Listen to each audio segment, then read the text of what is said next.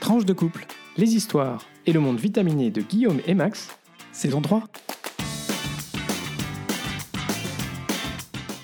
Bonjour, bonsoir. Nous sommes Ah, mais on va commencer, ça y est Ah oui, eh ben, Guillaume. et Max. Et on vous souhaite la bienvenue pour ce 22e épisode de la saison 3 de Tranche de couple. Épisode qu'on a choisi d'intituler Tourner vers l'avenir. C'était ça ou l'antépénultième. Donc, on va s'en tenir à ça. Comme d'habitude, on vous invite à vous abonner à ce podcast pour être notifié des nouveaux épisodes diffusés le lundi tous, les 15, jours. On se retrouve entre-temps aussi sur notre page Facebook et sur notre compte Twitter où nous sommes toujours heureux de recevoir vos messages, vos beuglantes, vos commentaires, vos remarques et vos suggestions. Euh, et par email, le tranche, le chiffre de couple, at gmail.com. Vous connaissez euh, la musique. un mois seul pour terminer. Partagez, on vous le dit, on vous le répète. Mais euh, ça nous fait euh, grand plaisir que vous puissiez partager sur vos réseaux sociaux à vos proches ou à toutes celles et- et ceux qui sont susceptibles d'être intéressés par le podcast. Alors, on commence comme d'habitude par la rubrique Actu. Et aujourd'hui, Guillaume, tu nous parles d'Union européenne et d'Ukraine. Et oui, aujourd'hui, on fait deux rubriques Actu Full Europe. Et moi, je vais commencer avec euh, la, presque accession de l'Ukraine au statut de candidat euh, à l'Union européenne. Après presque trois mois de drama à répétition, la visite en début de semaine d'Emmanuel Macron, Olaf Scholz, Mario Draghi et Klaus Iohannis, respectivement président français, chancelier allemand, euh, Premier ministre italien et Premier ministre roumain, ou président roumain, pardon, à Kiev, et leur rencontre avec Volodymyr Zelensky aura permis de débloquer une situation dont nous ne sommes pas tout à fait d'accord avec Max sur la teneur, mais pour moi, il devenait difficile pour l'Union européenne de se dépêtrer sans y laisser des plumes. Pourquoi? Parce que on constate quand même un certain nombre d'atermoiements au sein des membres de l'Union européenne pour trouver la bonne direction sur quelle proposition faire à Kiev et dans quelles circonstances concernant son adhésion. On avait des membres, notamment les pays de l'Est, qui étaient très en faveur d'une adhésion rapide, de la même façon que la Finlande et la Suède, par exemple, cherchaient une adhésion rapide à l'OTAN. Aujourd'hui, on se rend compte que même pour cette adhésion, bah, finalement, elle sera peut-être pas aussi rapide que prévu et elle ne sera pas entérinée comme c'était euh, euh, prévu. Leur candidature ne sera pas entérinée comme c'était prévu au sommet de Madrid, qui va avoir lieu dans quelques jours, si je ne me trompe pas, ou qui a déjà eu lieu Le Non, 29 juin. qui a lieu le 29 juin, voilà. Euh, pour l'Ukraine, c'est un peu la même chose. Euh, depuis le début, euh, la présidence française est relativement, on va dire, conservatrice dans le sens où Emmanuel Macron et notamment son ministre Clément Beaune ont plusieurs fois répété que l'adhésion prendrait du temps, que ce ne serait pas un processus qui qu'on bâclerait sous prétexte que c'est l'Ukraine et qu'elle est dans une, une situation où elle est aujourd'hui. Cependant, Ursula von der Leyen, suite justement à cette visite euh, des quatre chefs d'État euh, à Kiev, a rappelé que tout serait fait pour donner à Kiev un maximum de clés pour euh, son adhésion le plus vite possible. Alors, qu'est-ce qui va se passer maintenant? Eh bien, la semaine prochaine, il faudra que tous les membres de l'Union européenne acceptent à l'unanimité le statut de candidat officiel et à l'adhésion, en fait. Donc, l'Ukraine va devenir candidate à, son adhésion, à l'U- à l'Union européenne. Pour Voilà. adhérer- Alors, pour- candidate, pardon, va devenir candidate pour adhérer à l'Union européenne. C'est toute la nuance. Alors, si on refait le film, effectivement, pour euh, devenir euh, membre de l'Union européenne, un pays euh, doit d'abord en exprimer la volonté politique. C'était ce que euh, Volodymyr, euh, Volodymyr Zelensky euh, avait fait par une lettre qu'il avait remise à l'Union européenne. Ça s'appelle le dépôt de candidature. Et puis ensuite, il y a toute une phase, en fait, dans laquelle un certain nombre de pays sont en, en attente. Et là, la Commission avait été mandatée par le Conseil européen de faire une analyse. Et en fait, elle a rendu von der Leyen l'analyse de la Commission en disant que l'Ukraine pouvait obtenir le statut de candidat, mais ça, ça reste une décision des États. Et donc, euh, c'est à la fin du mois que tout ça se décidera. Tout à fait. Tout à fait, pardon. Il faut savoir qu'en général, pour préparer euh, le futur pays qui entre à son adhésion, la candidature est précédée de ce qu'on appelle un accord d'association avec l'Union européenne qui met en place une zone de libre-échange. Max me regarde, mais oui, tu vois, j'ai quand même un peu préparé cette partie, on dirait pas, même si j'espère que c'est pas trop confus pour vous. Euh, si la signature d'un tel accord n'est pas une garantie d'adhésion, c'est un moyen pour l'État membre de commencer à intégrer dans son droit ce qu'on appelle en droit l'acquis communautaire, c'est-à-dire les règles déjà existantes de l'Union qu'il devra à terme entièrement adopter via son Parlement ou via quelque, la façon dont il adopte des lois, le pays adopte des lois euh, selon sa, constitution. Donc l'Ukraine a signé avec l'Union européenne en 2016 ce fameux euh, accord d'association et là elle cherche maintenant à obtenir le statut de pays candidat, ce qui sera décidé euh, la semaine prochaine si à l'unanimité euh, des États membres. Euh, ensuite, il y a euh, la stratégie de pré-adhésion où le pays commence à participer petit à petit à des programmes européens existants, à recevoir davantage de fonds pour participer à ces programmes et pour s'intégrer progressivement. On a ensuite l'ouverture des négociations d'adhésion. Et pour, il faut savoir qu'un État qui souhaite intégrer l'Union européenne doit satisfaire quatre conditions d'adhésion fixées par le Conseil européen de Copenhague en 1993. Euh, le critère politique, enfin trois d'entre eux, pardon, le critère politique, institution stable garantissant la démocratie, état de droit, respect des minorités, critère économique, économie de marché viable, capable de faire face aux forces de marché et à la pression concurrentielle à l'intérieur même de l'Union, acquis communautaire, aptitude à assumer les obligations découlant de l'adhésion et notamment à souscrire aux objectifs de l'union politique, économique et monétaire. En 2006, on se rend compte aujourd'hui que c'était peut-être un peu tard, un quatrième critère a été précisé, c'est celui de la capacité d'intégration, c'est-à-dire la capacité de l'Union à assimiler de nouveaux États membres et à approfondir l'intégration. On se rappelle que le très gros élargissement de 2005, notamment euh, au pays de l'Est, 2004, euh, pardon, euh, au pays de l'Est, voilà, a plutôt bien fonctionné, mais aujourd'hui on se rend compte que peut-être certains sujets, notamment la question de l'état de droit, n'avaient pas été suffisamment creusés euh, dans des pays comme la Pologne et la Hongrie. On vous en a suffisamment parlé ici. Donc voilà, ça c'est ce que va ce que va devoir franchir les différentes étapes que va devoir maintenant euh, que va devoir franchir l'Ukraine. Et puis c'est l'ouverture des différents chapitres euh, de, de négociations. En fait, en fonction de l'avancée du pays, on sait que certains pays officiellement candidats euh, qui ont le statut de, de, euh, pour être État membre de l'Union européenne, par exemple la Turquie, ont ouvert un certain nombre de chapitres, mais ils ne sont pas clos. Et en fait, tant que les chapitres ne sont pas clos et que l'ensemble des chapitres ne sont pas euh, clos, l'adhésion ne peut pas avoir lieu. C'est ça. À ce stade, on a cinq pays qui sont officiellement candidats l'Albanie, la Macédoine du Nord, le Monténégro, la Serbie et, comme tu le dis, Max, la Turquie. Et deux pays, le Kosovo et la Bosnie-Herzégovine, qui sont des, encore des candidats potentiel. On a des candidatures qui sont soutenues, celle de l'Albanie et de la Macédoine du Nord, soutenues depuis 2020. Euh, et puis, on va avoir trois candidatures qui seront probablement soutenues euh, à nouveau, enfin, soutenues elles aussi, celle de l'Ukraine, de la Moldavie et de la Géorgie, euh, un peu plus tard dans, dans l'année ou dans le courant de l'année prochaine pour les deux derniers pays, puisque voilà, pour l'instant, ils sont focalisés sur l'Ukraine. Ce que, ce que la, donc le, le Conseil européen avait, euh, donné mandat à, la Commission européenne d'évaluer euh, en gros le devenir de ces trois pays qui euh, étaient intéressés, donc l'Ukraine, la Moldavie et la Géorgie. L'Ukraine et la Moldavie, on comprend bien que dans la situation actuelle, il y avait aussi un grand signal politique. Ce qu'a dit Ursula von der Leyen vendredi, c'est effectivement que du point de vue de la Commission européenne, les critères euh, sont remplis pour que l'Ukraine soit, euh, on lui donne officiellement le statut de pays candidat. Pour la Moldavie, qu'il euh, y a effectivement une perspective, mais peut-être qu'on n'y est pas encore complètement. et pour la Géorgie, voilà, il y a une perspective, mais ça va prendre un peu plus de temps.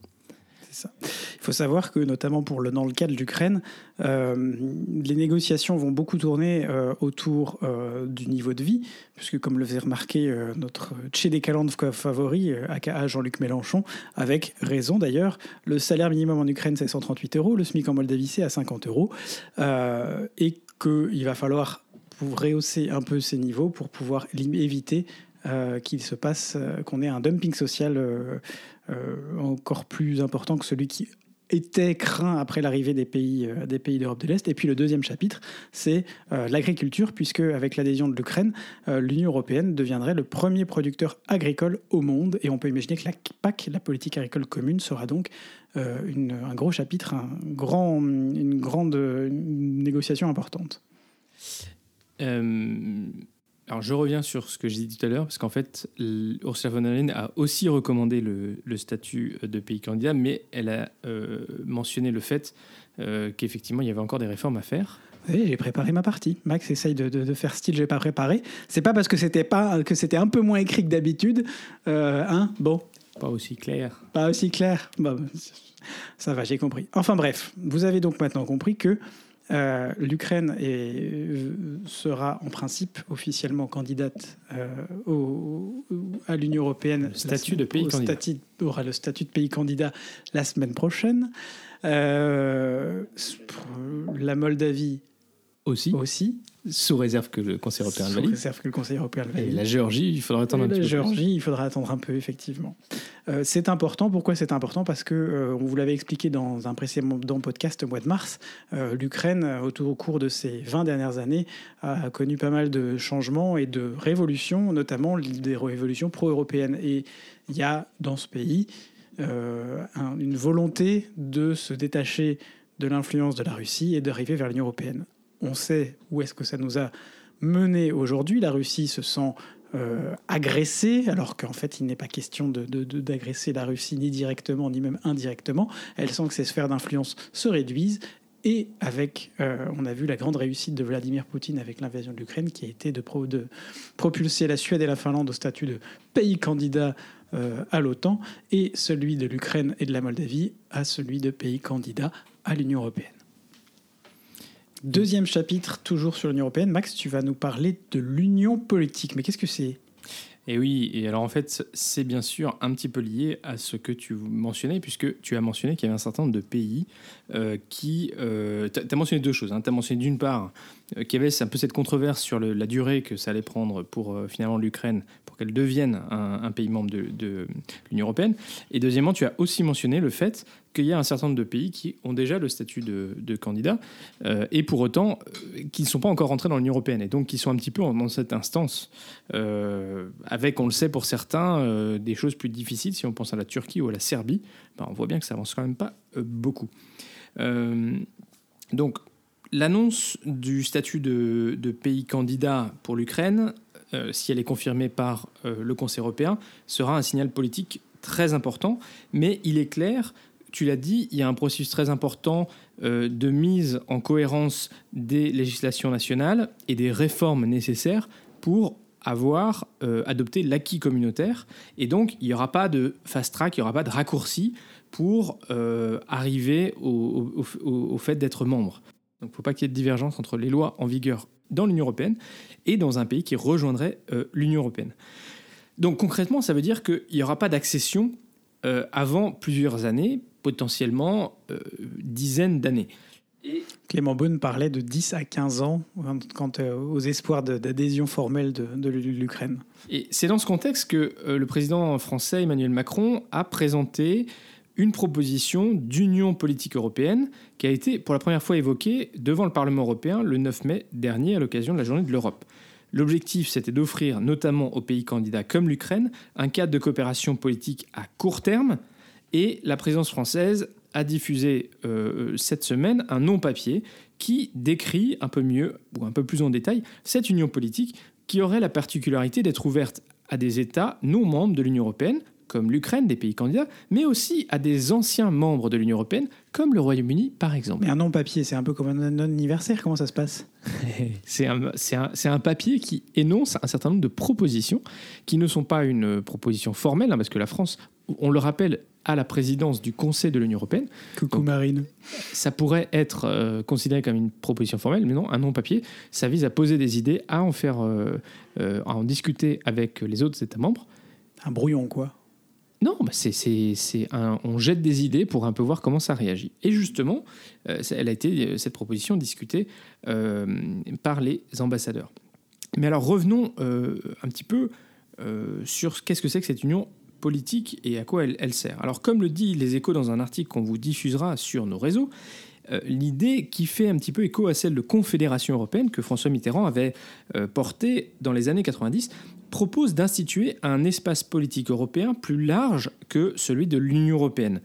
Ça pourrait constituer une solution pratique pour arrimer à l'Union des pays qui ne remplissent pas encore tous les critères pour y entrer formellement selon euh, les mots d'un professeur de sciences politiques, Thierry Chopin, qui indique que ce nouveau format permettrait une adhésion rapide à la dimension symbolique et politique, tout en gardant une logique progressive de moyen long terme pour l'intégration économique. Ce qui est effectivement, on ne veut pas casser non plus euh, le marché commun et finalement se retrouver avec euh, euh, du dumping économique à l'intérieur de l'Union ou avec une, Union qui finalement ne marche plus à cause de ça. Donc sur le principe, la proposition est intéressante car elle permettrait à ceux qui prônent une intégration rapide des, candidats des Balkans ou de l'Ukraine, et tu, l'as mentionné, un certain nombre de pays portent cette position,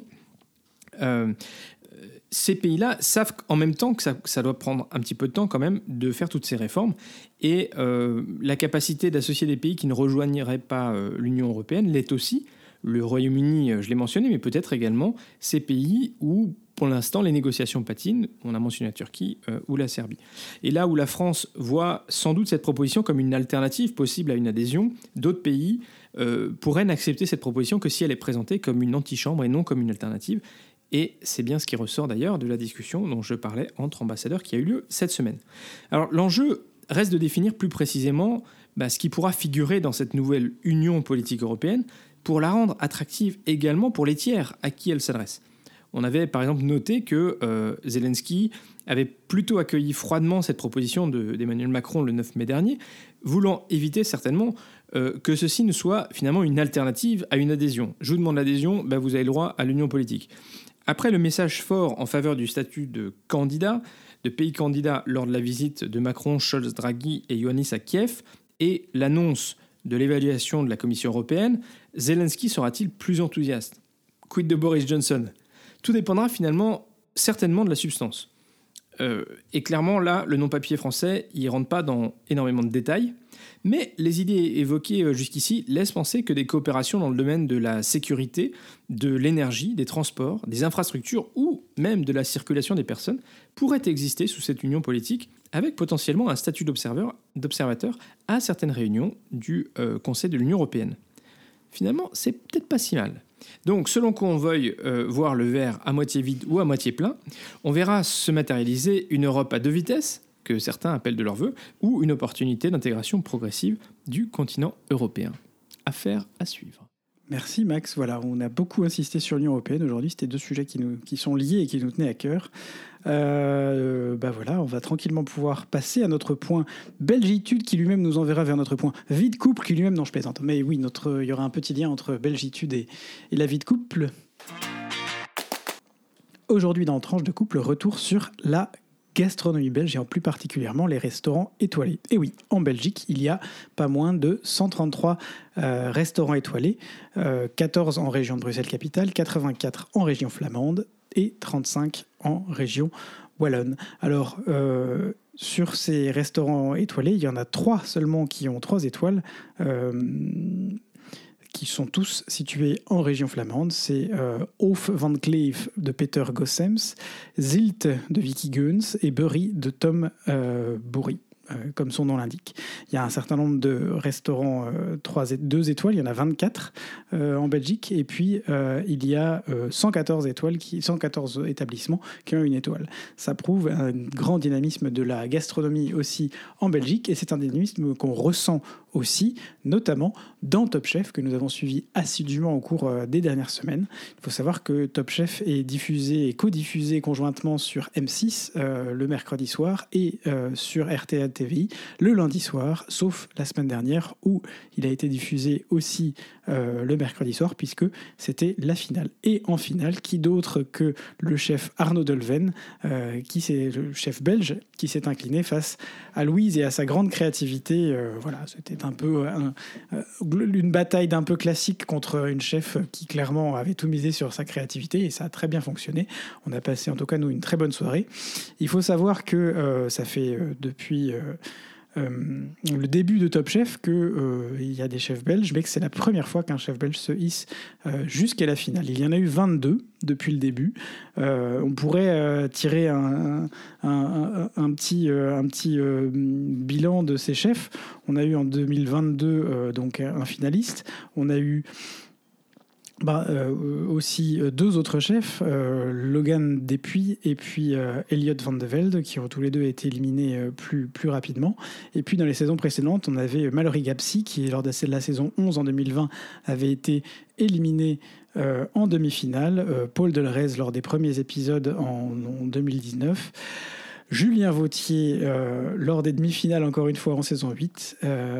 et puis, et puis Jean-Philippe Poitain, ce qu'on trouve beaucoup à la télé aujourd'hui dans un certain nombre d'émissions, lors de la saison 4 qui avait lieu aussi, été éliminé en demi-finale. Donc cinq Belges sont parvenus à atteindre le top 5 du concours, mais c'est évidemment euh, Arnaud Delven qui, euh, lui, termine le premier. C'est un chef pour lequel on a eu pas mal euh, d'admiration, en tout cas de, d'affinité, j'ai envie de dire, en le regardant aussi, parce qu'il met en avant des sujets importants. Il a mis en avant dans une des épreuves un sujet dont on vous a déjà parlé et qui est important pour nous dans ce podcast, qui nous aide à faire la transition sur notre rubrique vie de couple. On va revenir sur Top Chef aussi, c'est le don du sang.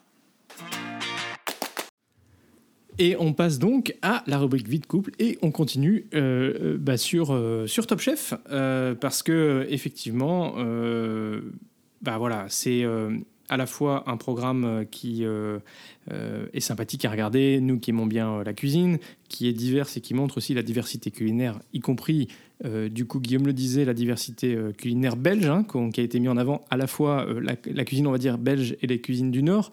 J'y ai même découvert, et, je vais sans doute me faire taper sur les doigts par, par les Belges, peut-être par les gens du Nord, la poire non, les pêches au thon, il a découvert les pêches au thon. Alors je suis désolé, je m'excuse par avance de, à tous nos auditeurs belges de ne pas encore avoir fait découvrir les pêches au thon à Max. Je vous promets, on va, faire, on va corriger ça très rapidement, surtout que c'est l'été, c'est un plat qui correspond parfaitement. Tiens, le week-end prochain, on va faire des pêches au thon. et puis alors, mais alors peut-être qu'on peut faire la pêche au thon revisitée, c'est-à-dire qu'avec du, avec du thon frais plutôt qu'avec du thon en boîte. Non, parce que ça avait quand même l'air, euh, enfin, tu vois, le décalage entre les deux, quand même assez. Euh, comment Quoi, entre la pêche et le thon? C'est le principe. Non, non, non, entre euh, le thon en boîte et le thon frais.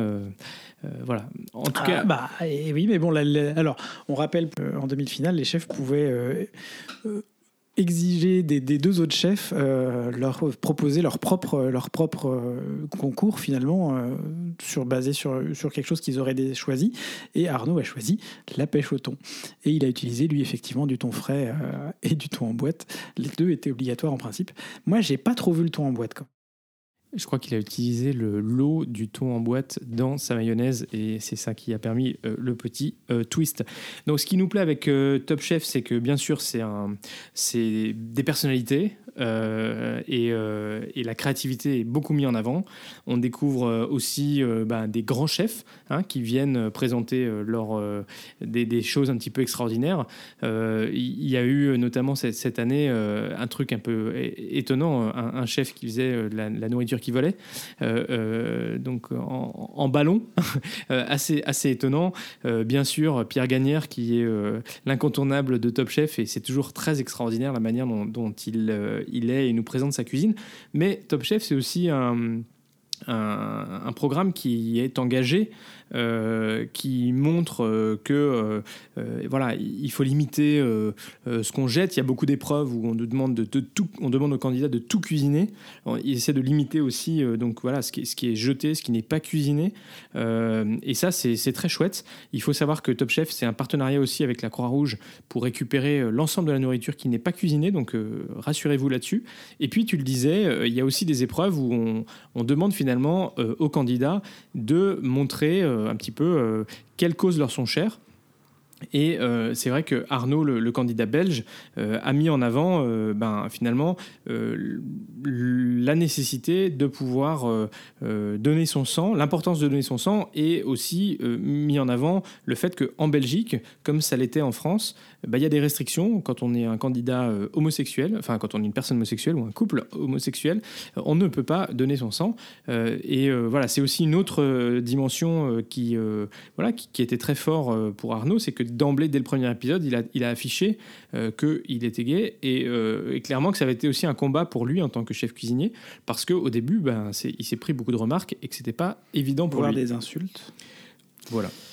Ça euh, montre qu'il y a encore pas mal de chemin à faire, y compris dans ce, dans ce domaine. Mais je veux dire, pour lui, comme pour. C'était un beau symbole, en fait, d'avoir Louise et Arnaud au final, parce qu'on avait une, une, femme euh, très féministe et très euh, combattante aussi pour, pour le, en faveur du féminisme, et puis, et puis Arnaud à côté, qui, voilà, qui ont tous les deux montré, chacun à leur façon, quels étaient leurs combats au quotidien et qu'est-ce qu'ils entendaient faire, porter un peu comme, comme étendard via, leur, via leur cuisine finalement.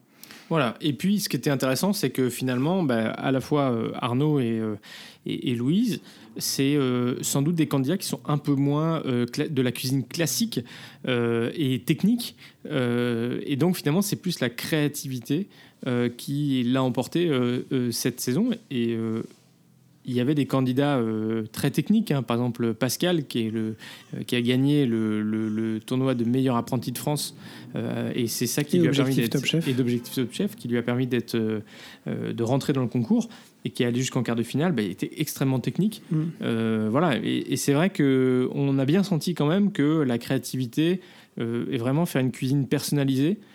c'était ça qui plaisait aussi au chef. Euh, et alors c'est marrant parce qu'on voyait quand même certains marqueurs euh, qui étaient euh, voilà assez. Enfin par exemple Louise faisait beaucoup de terre-mer, elle adorait mettre de l'anguille fumée. Mais ça, c'est le côté cuisine, cuisine du Portugal aussi. Elle est, cuisine, elle est chef à Lisbonne, voilà. faut le dire. Mais on sent, c'est, aussi des chefs. On a senti une, une, évolu- une évolution au cours des différentes saisons avec des chefs qui de plus en plus promeuvent, et en tout cas en de plus en plus grand nombre, des circuits courts, de la cuisine locale. Euh, Il y a un certain nombre d'anciens chefs aussi de Top Chef euh, qui euh, aujourd'hui ne cuisinent que avec des produits de, cuisine locale.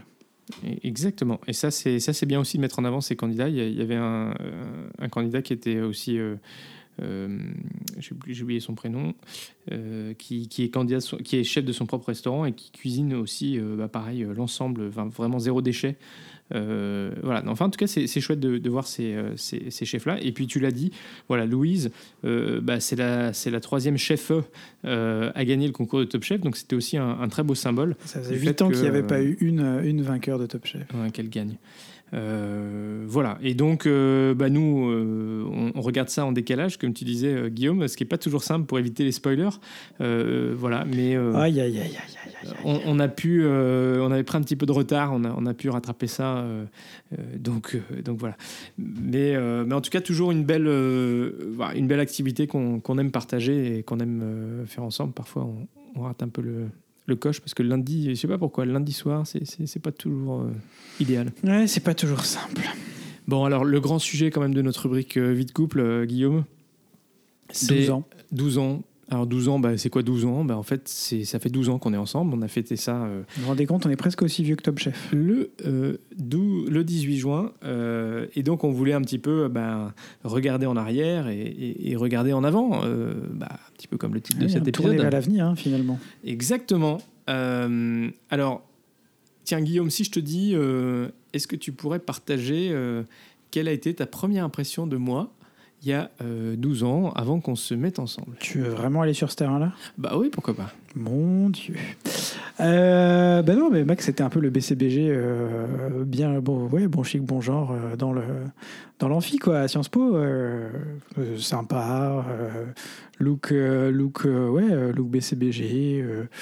Euh, bon, voilà, on s'est croisés, hein, on s'est croisés pas mal hein, à une époque sans vraiment, sans vraiment se, se- se- rencontrer plus que se croiser. Tu m'as filé quelques cours de droit international, je, suis éternellement reconnaissant euh, pour ça. Euh, mais, mais, mais, mais voilà, c'était un peu la première impression, surtout que je- bah, à l'époque, je- déjà, je m'imaginais probablement pas à deux. Et, et ensuite, certainement pas avec toi, puisque je m'imaginais même pas que tu puisses, que tu puisses aussi manger à la cantine, comme on dit chez nous. Ah ouais.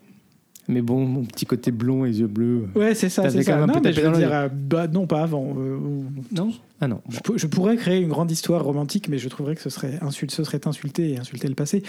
Euh, Ok, tu étais ok. mais tu étais déjà mignon à l'époque, et ça, il n'y a pas de souci. Mais c'est juste que du coup, moi, je, je tenais un peu mes distances aussi. Bah, J'ai vu ça. Non, mais par contre, je veux bien que tu répondes à la même question, parce qu'il n'y a pas de raison qu'il y ait que moi qui ait des questions difficiles. Ah bah oui, mais eh, c'est ça d'avoir préparé le truc et donc euh, voilà. Euh, ma première impression de toi, bah, écoute, euh, tu faisais un peu geek, réservé. euh, finalement, Alors que lui était beaucoup plus open. Il était, au... c'était, Ah, il était au bureau des sports, je ne l'ai pas dit. Exactement. Toi, tu étais au bureau des élèves, ce qui en Mais principe. vous imaginez Max au bureau des sports Bah oui. Euh, j'ai même été secrétaire général du bureau des sports. My God. Euh, dans mon côté organisation et euh, voilà. Eh bien, toi, tu étais au bureau des élèves. Alors, vous voyez, vous imaginez Guillaume avec son côté exubérant. Et, et finalement, c'était un petit peu. Je sais même pas comment je m'étais retrouvé là. et c'était manger des pommes, votre slogan. Euh, et euh, vous étiez une bonne petite équipe, mais c'est vrai que toi, tu, détonnais un petit peu dans l'équipe euh, parce que tu étais beaucoup moins exubérant que les autres. Tu t'occupais du pôle culture, alors du coup, voilà. Bon, c'est pas ça qui m'a nécessairement emmené vers toi, mais voilà, enfin. Moi, je te trouvais plutôt mignon, avec tes petites lunettes. voilà, tu avais un petit côté sympatoche. Un petit peu mystérieux, j'ai envie de dire. Hmm. Voilà. J'ai toujours cultivé mon côté mystérieux. Je m'arrêterai là.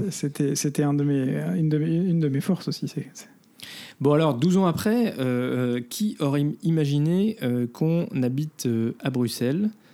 Parce qu'il faut quand même le dire, Bruxelles, au départ, Guillaume, il m'avait dit Ah non, ça, jamais. Enfin bon, il avait déjà pas envisagé vraiment qu'on aille habiter à Paris? Non, mais du coup, avec Max, ça a été un peu quand même des. des- J'ai accepté plein de sortir de ma zone de confort. Je crois qu'on va pas dire le contraire. Ah non, bah, écoute, c'est ça aussi la, vie de couple, mais on a quand même fait les choix ensemble. Euh, et donc, après avoir passé quelques années à Paris, euh, finalement, l'idée de nous délocaliser euh, à Bruxelles, bah voilà, c'est.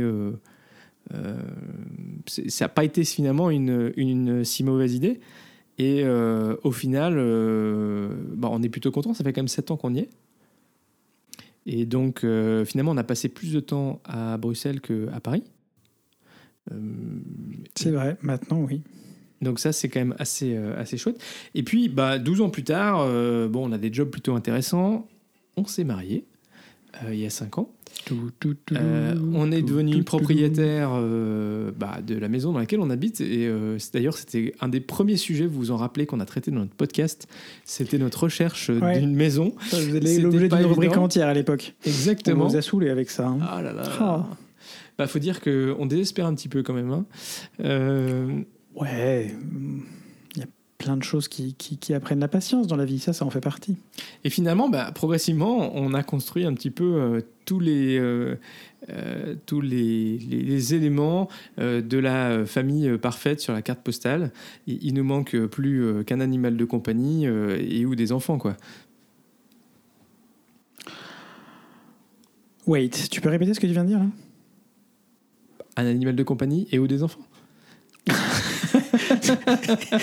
je, vous laisse, méditer ça. Je, ne, rajouterai rien. Je vous laisse méditer cette, information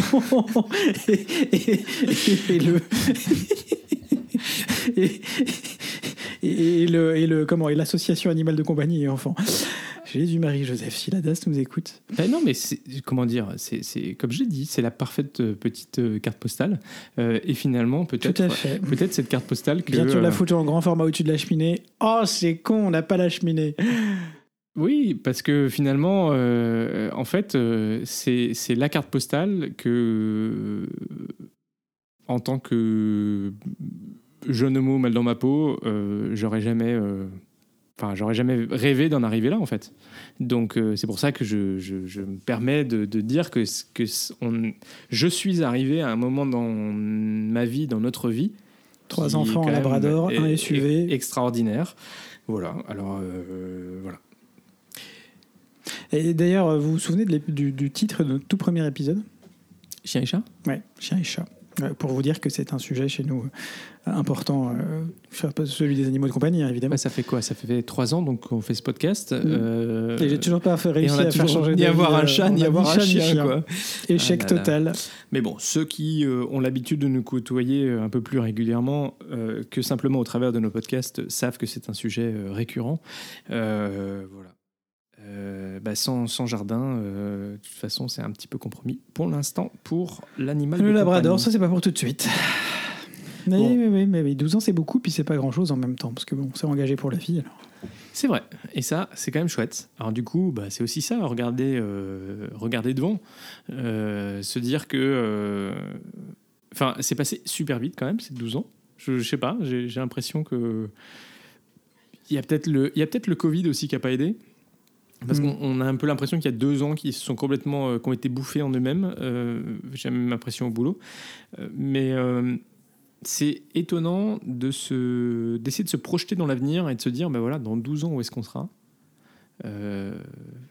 Enfin, je sais pas. J'ai pas la réponse, mais en tout cas, euh, j'ai un certain sourire quand je le dis parce que, d'une part, ça me réjouit de penser que je peux passer les 12 prochaines années à tes côtés. Oh, Et puis, euh, cute. parce- Laisse bien cute. Parce que aussi, euh, je sais qu'on va vivre des belles choses euh, et euh, on a une, une joie de vivre et une envie de vivre des belles choses qui fait que voilà, ça va être, ça va être chouette. Et puis, bon, 12 ans, ça se fête. Bon, comme d'hab, on va vous livrer un secret. On n'a pas réussi euh, à euh, On faire s'est rendu un compte une semaine avant qu'il fallait, qu'on- qu'il fallait Le peut-être qu'on se réserve un resto.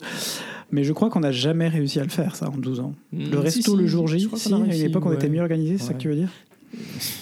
On allait peut-être dans des, dans des, dans des euh, peut-être un peu moins euh, prisés, peut-être aussi. Euh, mais en tout cas, on a quand même réussi à passer un super moment. Bon, c'était canicule, mais néanmoins, euh, on Chouette a fait avec des amis. un, chouette barbecue. On a mangé, on a bu euh, du très bon champagne. On a mangé une côte de bœuf magnifique. Mais alors vraiment, miam quoi. Ah, et gros miam. Fondant Et, Elle peut. Voilà, avec des petits légumes du soleil, un petit dessert maison. Enfin, vraiment euh, très chouette, très très chouette. Et on remercie euh, voilà, nos, nos- Nos amis qui étaient là. nos amis qui étaient là. Ouais, ouais. Bon, Bon. c'était chouette. C'est pas le tout, mais euh, regardons vers l'avenir et passons à la dernière rubrique parce qu'on a déjà explosé un petit peu le timing. Il faut dire qu'on vous n'aurez pas l'ensemble, mais on a passé un certain temps aussi à se, à se, à se crêper le chignon. euh, pour les gens qui nous connaissent, c'est pas non plus une surprise finalement au bout de 12 ans euh, sur, euh, sur, euh, sur un sujet, euh, sur le sujet belgitude qu'on n'arrivait pas à, à- mettre en place correctement. Bref, On n'arrivait pas à le sortir, c'est ça? On a l'impression de se retrouver en cuisine. Allez, un- il faut dresser, il faut y aller, il faut le sortir. C'était un accouchement difficile. Max, dans la rubrique geek, tu nous parles cette semaine de la chaleur et euh, du froid. Bah, exactement. On, on- on- on voulait parler un petit peu réchauffement climatique et, et en quoi y a-t-il de On a déjà beaucoup parlé du réchauffement climatique, Bah oui, alors cette semaine, du on a, changement climatique. on a tous eu chaud. hein. alors il faut dire quand même qu'en Belgique, euh, dans la nuit de samedi à dimanche, on a perdu à peu près 20 degrés. Euh, voilà, c'est un petit choc. Mais néanmoins, on a quand même euh, eu assez chaud euh, hier et on s'est dit que c'était une bonne occasion pour vous parler de certaines innovations qui permettent de réduire euh, la chaleur, en particulier dans les villes. Bon, alors ça ne sera pas une, grande innovation que de vous dire que la meilleure solution, c'est qu'il y ait beaucoup d'arbres qui apportent de l'ombre et de la fraîcheur. Et ça, c'est peut-être quelque chose que les municipalités ont un petit peu oublié ces dernières années. Et euh, ben, on espère que ça va revenir d'avoir un peu plus de verdure et, d'arbres pour vraiment euh, apporter cette fraîcheur. Mais il y a une autre innovation dont on voulait vous parler, c'est une innovation colorée. Bah, euh, de quoi parle-t-on? Hmm. Ben oui, euh, Max, de quoi parle-t-on? C'est vert, c'est rouge, c'est- C'est blanc, c'est bleu. Ah. c'est blanc, c'est bleu. Tiens, tiens. Alors, vous le savez, euh, dès qu'il fait chaud, euh, l'asphalte euh, sur les routes, ça devient une source de chaleur supplémentaire. On, on a calculé que ça peut monter la température jusqu'à 65 degrés lors des canicules. Alors, vous imaginez, on peut faire cuire, œuf. un œuf. Voilà. C'est pourquoi certaines villes ont décidé de peindre leurs rues en blanc ou en bleu. New York, Los Angeles, le Qatar, Milan, Sydney. Plusieurs villes euh, ont déjà été séduites par cette stratégie contre la chaleur. Bah, et, et du coup, est-ce que ça marche en fait? Eh ben, en fait, oui. Parce qu'à Athènes, le revêtement blanc a aidé de ré- à réduire de 4% la température de l'air. 4 et degrés. ju- de 4 degrés la température de l'air. Et jusqu'à 8 degrés à Milan. Donc, euh, c'est quand même pas, tu vois, euh, rien. Et en France, on a même certaines entreprises qui ont commencé à repeindre leur toit euh, qui était euh, noir. Je vais proposer ça à la blanc. monnaie, tiens. Et grâce à ces actions, ben, 20% d'énergie de moins est consommée en climatisation. Donc c'est une vraie source d'économie. Et en fait, ça évite vraiment de concentrer la chaleur euh, dans, euh, bah, sur ces espaces euh, noirs qui attirent euh, la chaleur. Du coup, c'est joli, blanc ou bleu comme à Doha. Et ça a un effet certain, pas que sur la route, mais aussi sur la température autour. Et finalement, bah, pour un coût euh, assez modeste, bien mieux euh, que d'utiliser la climatisation, par exemple. Tout à fait. Bah oui, merci Max pour cette euh, rubrique. Euh, N'utilisez pas vos climatisations de toute façon. Ouvrez vos fenêtres, sortez les ventilateurs euh, du, du placard. Ou alors fermer vos fenêtres. ou fermez vos fenêtres euh, dans la journée. garder Oui, la ou- chaleur. de- de- dans les La conseils qui sont souvent donnés, c'est tout fermer la journée et tout ouvrir le matin et le soir. Et je vous assure, ça marche chez nous. Pourtant, on a une maison qui retient bien la chaleur, mais là, on est vachement bien hein, sous le toit. Il y a un petit courant d'air, on est super bien. Et voilà, c'est déjà la fin de ce 22e épisode. Si ce podcast vous plaît, faites-le découvrir autour de vous. N'hésitez pas à nous mettre une note et un commentaire sur Apple Podcast, sur Spotify. Euh, et prenez deux minutes, s'il vous plaît, pour partager cet épisode. Ce podcast est diffusé le lundi tous les 15 jours ou le dimanche soir pour les plus pressés. Portez-vous bien d'ici là. Et on a quand même dépassé les 4000 écoutes. Donc, un grand merci à vous tous. Ah oui, c'est vrai ça. Ah bah oui. On l'avait annoncé la dernière fois. Ça y est, c'est fait. On l'avait annoncé la dernière fois, on est à 4000 euh, et quelques écoutes. Merci beaucoup à tous, ça nous fait très plaisir, ça nous fait chaud au cœur. Continuez, comme l'a dit Max, à partager. Euh, big up à vous tous. Prenez soin de vous, prenez soin des autres. Hydratez-vous et à très vite pour de nouvelles tranches. Vitaminé